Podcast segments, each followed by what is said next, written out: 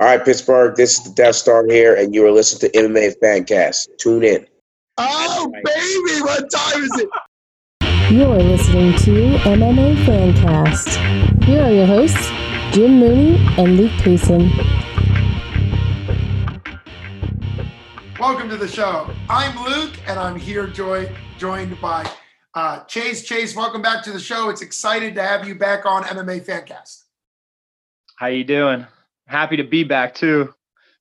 Yeah, it's exciting. We, we, we had you on the show before, um, I believe it was your last fight. It was the 247 Fighting Championship title fight, the amateur title fight.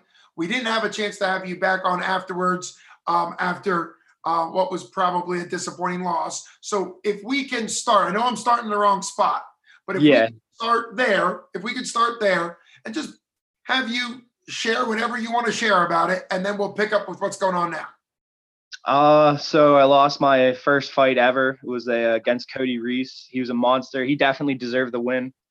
Um, I came in hurt, so I, I didn't get to train the way I wanted to. So he definitely got to train like a beast, and I only was training a little bit because I was trying to uh, prevent getting hurt worse. But uh, he beat the living crap out of me, so he was the better man that night. But I'll try to get that rematch in the future. Um, kind of went into a little depression after that loss. So I like stopped training for a little bit. Then COVID hit, so uh, all the uh, gyms closed down and stuff. And then uh, once we were allowed to reopen, uh, I started back at Armazani Jiu Jitsu. And uh, dude, I started weightlifting with Lou, and I got super strong. And then uh, I started competing in the super fight scene for Jiu Jitsu. Did really well. Um, I went against Jacob Bria. He's a college wrestler my uh I had a super fight at Lou's because Lou hosted super fights. Uh why can't I remember? Justin Michael. I ended up beating him by decision. He's a monster. He's a brown belt. Uh, I think he won King of the Mat. So basically been on a hot streak in the jiu-jitsu scene and I'm just coming back to make my presence known in the MMA world again. yeah, you know, Chase, you brought up something that I want to park on a little bit. And it's more just encourage everybody that hears this, whether they're a fighter or not, that emotional things, whether we think of it as mental health or we just think of it as having a good day or a bad day, emotional things really is a huge part of, of how we live. And it's okay to be disappointed and sad when something big doesn't really go the way, you know, you were you were wanting to go. And I, I think it's it's exaggerated in fighting because obviously the highs are really high and the lows are really low, right? Um, and a great example of that would be like a Mike Tyson, who still I think is dealing with uh, the emotional ups and downs and some of his issues with because it it's it can be really challenging. So, what have you learned about yourself, or maybe your coaches, or something like that? What have you learned since November when you had your loss and things got weird? You know, the loss and then COVID. And what did you learn about what what makes you healthy? Uh, so really after that like i just started to to like climb out of that hole. I just started to focus on myself. I started lifting like i said with lou and, and training.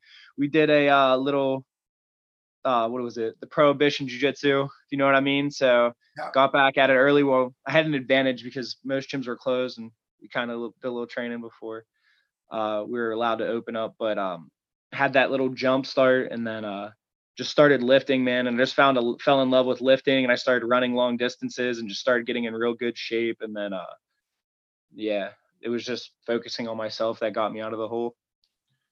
Sure, and a big part of that, just from the emotional health side, is focusing on yourself and focusing on what you can control. One of the challenges in a fight is there are going to be things that you can't always fully control. You can control what you do, but obviously there's an opponent in there doing what his game plan is.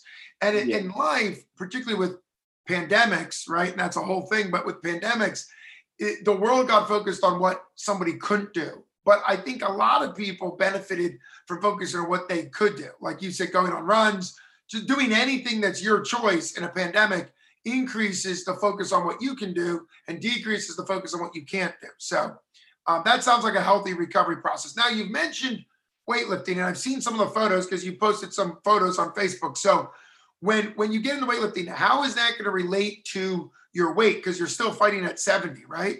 Yep. Um, I definitely put on a little bit weight, like bulked up a little bit, but it's no problem. Actually, I feel my weight cut uh, is going really well right now. I'm low, so uh, it didn't really affect anything. I just got super, super strong and way better looking. Well, the beard is way better on point than the last time I saw you. I'm just saying that is that is glorious. So one beard guy to another, that looks that looks great. Um, and of course, you're getting more handsome with with your age, of course. Um, you are still young.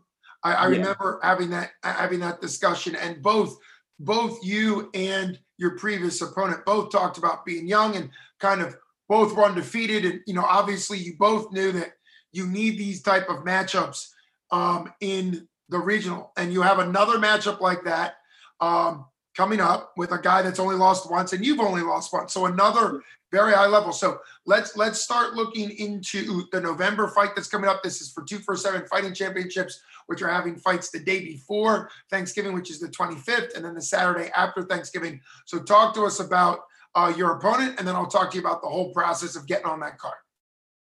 Uh, I'm fighting Brogan Anders. He's uh five wins, one loss. He's a complete monster. He has wins over Damone Hawkins, Braden Liggett, and uh, Darren Williams, which are some pretty big local guys in the uh, 170 pound division in Ohio and PA. Um, I know he's a black belt in judo. I think he might have wrestled in college. Uh, so he's definitely the biggest threat I've ever faced as a uh, from like a grappler because uh, I'm usually used to grappling strikers, and this is the first time I've really fought a grappler since my uh, debut. So Gotcha. Yeah.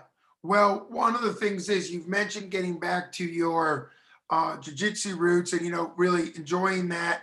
And it sounds like you had a couple wins, which is good for confidence. I think it'd be very challenging in the MMA world because even at the pro level or amateur level, you really don't fight that often in MMA. But in the kickboxing, boxing, Muay Thai, jiu-jitsu world, people tend to take fights more often. So every weekend. yeah, they do. So is it is it something you want as you continue to do MMA after this fight? Is there is it something you want to would want to keep doing? Maybe start getting into more uh, jiu-jitsu tournaments or even more uh, potential Muay Thai things like that to stay busy because the MMA stuff really happens only maybe three times a year, four times a year.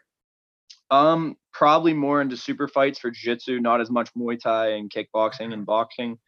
Uh, I have I love this one promotion. It's called Fight to Win. They come to Pittsburgh like once or twice a year for uh, super fights for jiu-jitsu. I was on it last year. Super well run promotion. Um, but yeah, definitely I'll try to look to make a name in the grappling world too because grappling's the like the new sport. You know what I mean? It's coming up and it's getting real popular. So I'll try to do what Gilbert Burns does and dominate the grappling scene and the MMA scene around Pittsburgh. So you Could have brought up a better name than than doing that, right? Because it it's still very valuable in MMA to get your name built somehow. Some people do it in the actual MMA cage, but some people bring it in through other things like DC Cormier and others with the wrestling. Or um, I'm still thinking of of uh, Wonder Boy. Thompson. street Yeah, Cambridge's probably the most ridiculous, right? With, yeah. with street fighting, but but obviously Josh Thompson with um I'm sorry um Wonder Boy, yeah Stephen Wonder Boy Thompson with uh with his supposedly undefeated kickboxing or karate background. I mean that was that was something. So it's always good to to create your name. Um, and obviously brought up Gilbert Burns. What do you think makes Gilbert Burns um, the monster he is transitioning from the jiu-jitsu world to the MMA world? Probably his uh move to uh Hard Knocks MMA. I think it's called Hard Knocks. It's an MMA camp down in Florida. Okay. They're beasts down there, man. They're just all elks, man. I, I get to some of my boys get to go down there and train and uh, I see all these stories they put on their Snapchats and then their Instagram stories. There's just a bunch of elks walking around. Yeah. Well, talk about your talk about your gym. You already mentioned it, but talk about how it is to train with that coach and those teammates. And are any of your teammates fighting on on either of these cards in November? I ended up uh, switching my camp to the academy with uh, Worthy and Dave Sash. Um, I love it. I'm uh, working with John DeJesus, uh, Justin Patton, Jake Schilling, Kama himself, Dave. Uh, all their students are killing it too. Uh, I love everybody there. They're they out they welcome me with like open arms. Like uh, so, I already felt a part of the team when I got there. Uh, it's sick though. I think we have two other fighters on the card. Justin Patton for sure fighting, and I think I don't know the other kid that well yet. I think his name's Brandon, but I got Yeah. to see him in practice. He's a beast.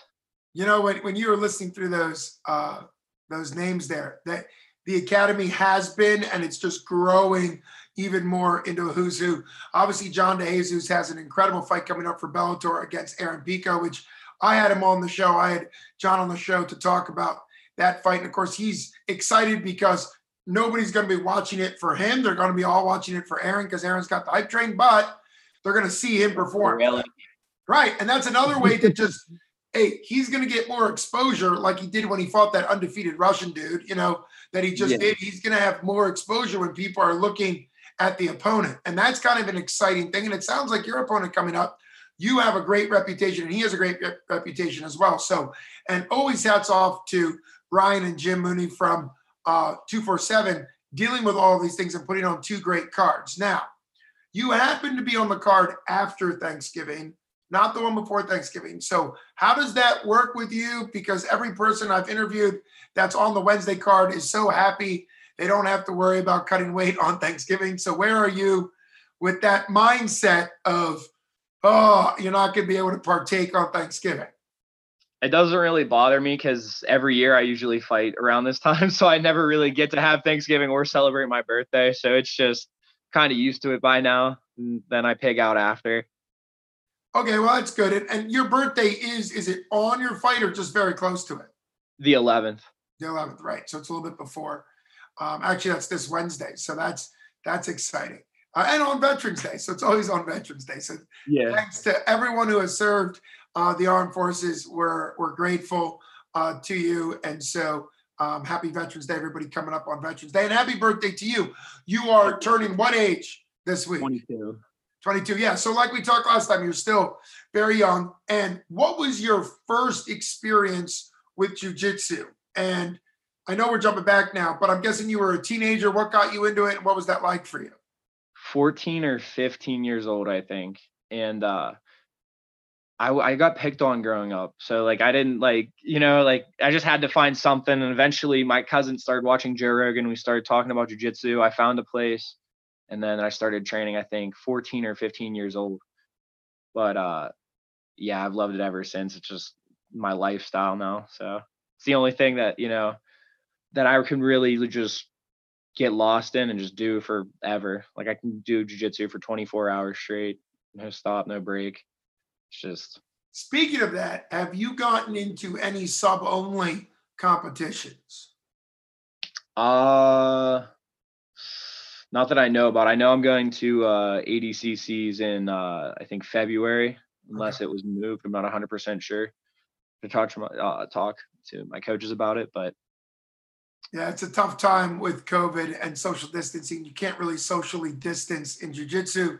So, um, but yeah, I mean, when, when you were mentioning that you love jujitsu and you, you could go all day, I think I'm not trying to offend jujitsu people because, you know, some will say it's got to be the gi, but I think the most traditional is gi sub only, right? Like unlimited time gi, right? That's what I have been led Oh, to believe. no, Nogi and Gi are like both famous. It's uh, you, there's tons of different rule sets. There's EBI, like ADCC, and then it all depends if you have a Gi or no Gi on, depending. Uh, like in Gi, you cannot, you can't reap or uh, heel hook, which the IBJJF supposedly switching that soon, which is uh, it's another uh, rule set base.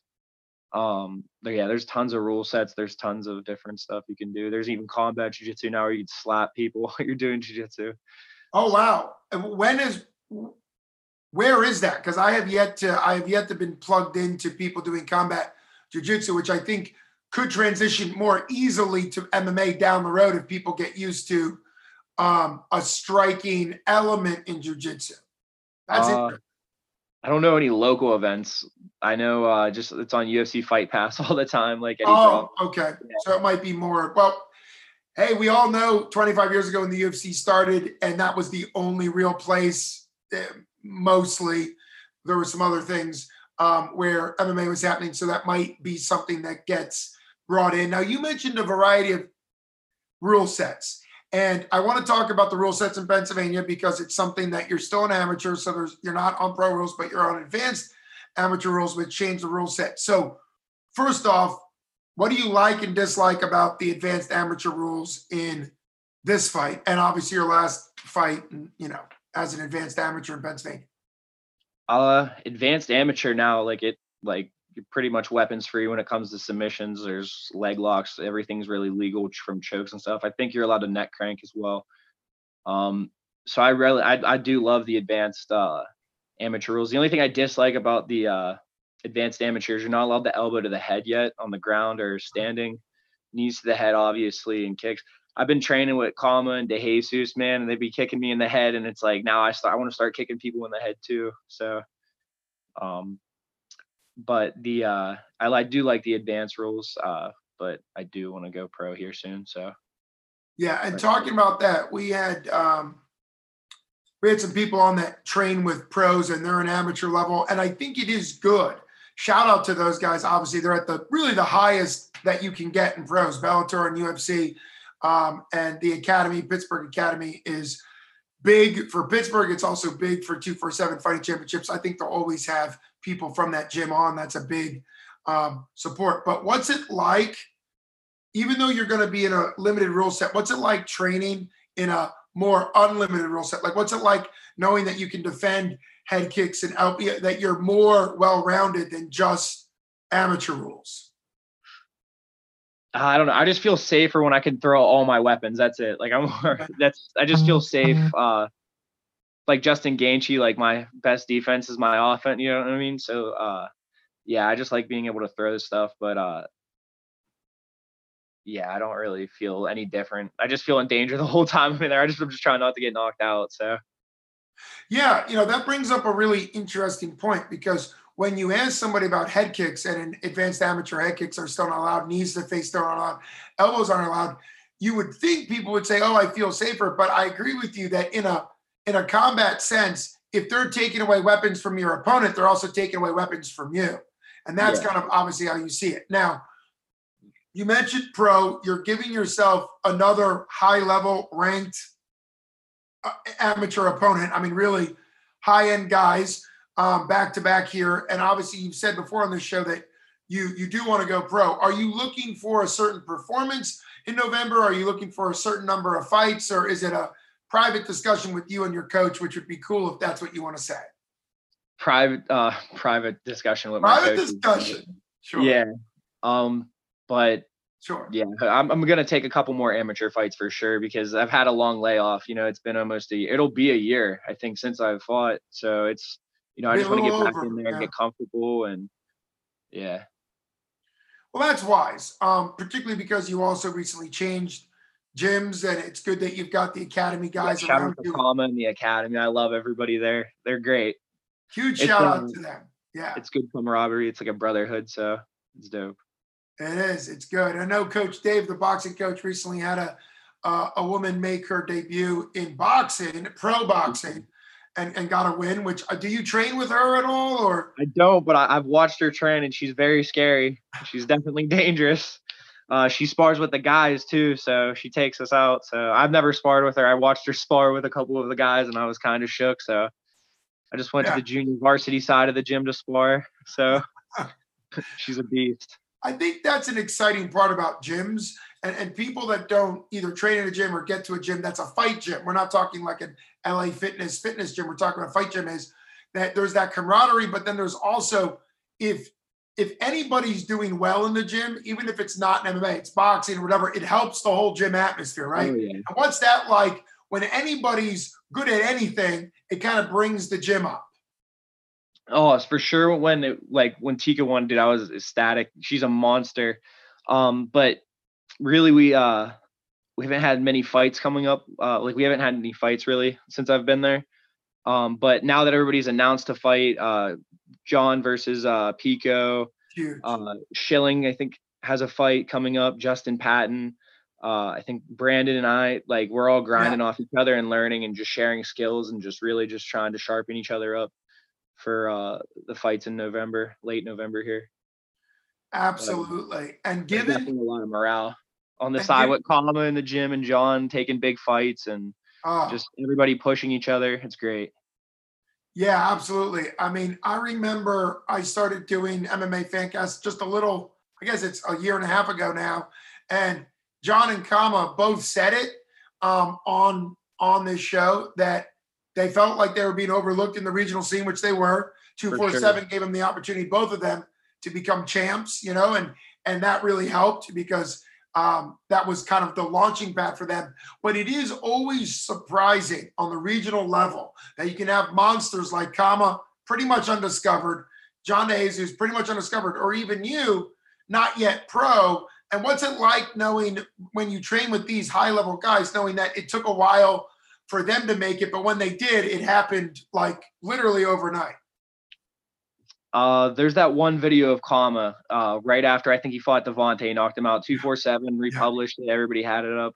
Yeah. Um, he basically talks about riding your dream, dreams into the ground. And, you know, for like a young kid like me, like you, like this is a big sport. It's a tough sport. Like anything could happen. Like my leg could snap tomorrow and like I couldn't be able to fight tomorrow. Yeah. But when he talks to us, he motivates us like right after class, like, we'll do we'll do sparring and then he puts us through a workout and then Dave or one of the head guys like one of the senior coaches like John uh Jake Justin Kama Dave they're all or uh, Chris Williams they'll give us like a speech you know what I mean? Like just to keep us confident and like just like let us know that there's always they're always going to be there for us no matter what and kind of don't worry about the outcome just have fun in the process and make the process fun. So I think making the process guys like them they're making like the process fun is a great mindset to Yeah. have. Um, what do you do day job wise, given the fact that you're still young and you're you're not pro yet? So I'm curious always how people juggle their schedules. I'm a bouncer at a, a bar, a local bar called Whiskey Rhythm. Shout out to them too. They're great. Brian and Ace, great wings. We have the best wings in the area. I don't care what anybody says. There it is. Give them a shout out. Um, given given COVID, how has that impacted your actual job job since March? You know, because the bar bouncing scene has to have changed a little bit since Yeah. COVID. It's uh, it's pretty rough. Uh, because sometimes we only can have certain numbers, certain days, and just all depends on what the like the restrictions are. And uh, I'm my job is to keep people at the door if we're like over uh, capacity or on capacity or whatever. And uh, people get upset because they want to get in and uh, get wings or uh, like Fridays and Saturdays they want to get into dance. So it's uh it's pretty hectic, but I love it. it's always nice when you can, as a fighter, that you can have any job, no matter what it is. John DeJesus, as you know, but I love to give him a shout out, is a professional arborist, is up in trees all the time. We've even talked on this show about how he uses his tree work, uh, his manual labor and tree work to stay in shape because that's how he conditions. And he's fighting for Bellator, um, and he's still climbing trees. So um, shout out to everybody that's kind of dual employed, but also, like you mentioned, the employers that are giving you the opportunity to still have a job while you train. So do you do most of your training daytime? Is that how you do it or I just schedule it around work, but uh, my work, like shout out again to Brian and Ace, they always work with me. They whatever I need, they get they help me with everything. They also are sponsoring me for the fight, so shout out to them again. Uh, yeah, give the name, give the I, name I of love I love that I have them in my life. What's up? Give the name of the club again. Uh, Whiskey Rhythm. There you go. Absolutely. Speaking of sponsors, give us your sponsor list. Who else do you need to, to thank? Big Nerds Tattoos in New Brighton. Um, Noah Wallace, Louis Armazani is going to be sponsoring me for uh, I think it's an event on the 12th. I'm going with him. Uh, I forget it's a security company. I can't. I don't know what I can say or what not yet, but there's going to be a commercial. Uh, uh, Steve Cable's tree remo- stump and tree removal, and uh, I can't think off the top of my head right now if I have any more, but um, Well, just say you thank them all. Just yeah, thank them all. thank all my sponsors. Yeah, I'm excited. I got a spar tonight, so I'm pumped. Yeah, absolutely. We, we won't keep you on too much longer. I do want to always point out to people that maybe look at the UFC and don't realize what regional amateur or pro fighters go through. But the mom and pop shops, the sponsorships from the blue collar level, the the tire shops, the tree and stump removal, the funeral homes, for goodness sake, whatever it is, All the haircuts, all the hairstylist places that sponsor us now. Yeah, I love it. It Yeah, all love it. matters. And and that's what people don't always understand is that fighters can't get either the the time, the money, the the material, the the supplies, whatever it is, without relying on. And all too often, those really important sponsorships, when you get to the bigger level, you're not even allowed those sponsorships. So shout out to all the local businesses who are spending time, effort, and money sponsoring local fighters to help them. Um, and obviously help their business, but I don't think any local promotion or local fighter would do without it. What do you look forward to most? We'll wrap up on this question. What do you look forward to the most in your sparring? When you go into sparring, what what excites you the most getting out there to spar? Because tonight's sparring night. having fun and just training with training with Kama, like John and them, because they make everything like cool. Like they can make everything flow. Like I could have a really bad day. I get in there and I'm sparring. Well, really anybody at the academy and we just make each other laugh. We talk to each other while we spar. We just help each other. It's, like I said, it's just like a brotherhood. I love it there. Um, but uh, yeah, just just look to have fun. Really, that's just have fun and enjoy the process. George St. Pierre was saying that the other day, and uh, I had asked my one of my coaches, Dave, for advice, and he had said the same thing. And I saw George posted that video. I think it was yesterday. Uh, if he could tell himself something when he was younger, uh, enjoy the process and don't worry about the outcome. And that's pretty much how I've been uh, living ever since the last fight. So Well, that is a huge, that is a huge mindset. I encourage everybody, whether you're a fighter or not, enjoying the process instead of fixating on the outcome because you can enjoy the process and you can control what you do in the process. So, shout out to you. Very much looking forward to both of the 247 Fighting Championships fights coming up the Brawl and the Bergs. They are the day before Thanksgiving and the Saturday after. Chase, thanks so much for coming on the show. thank you.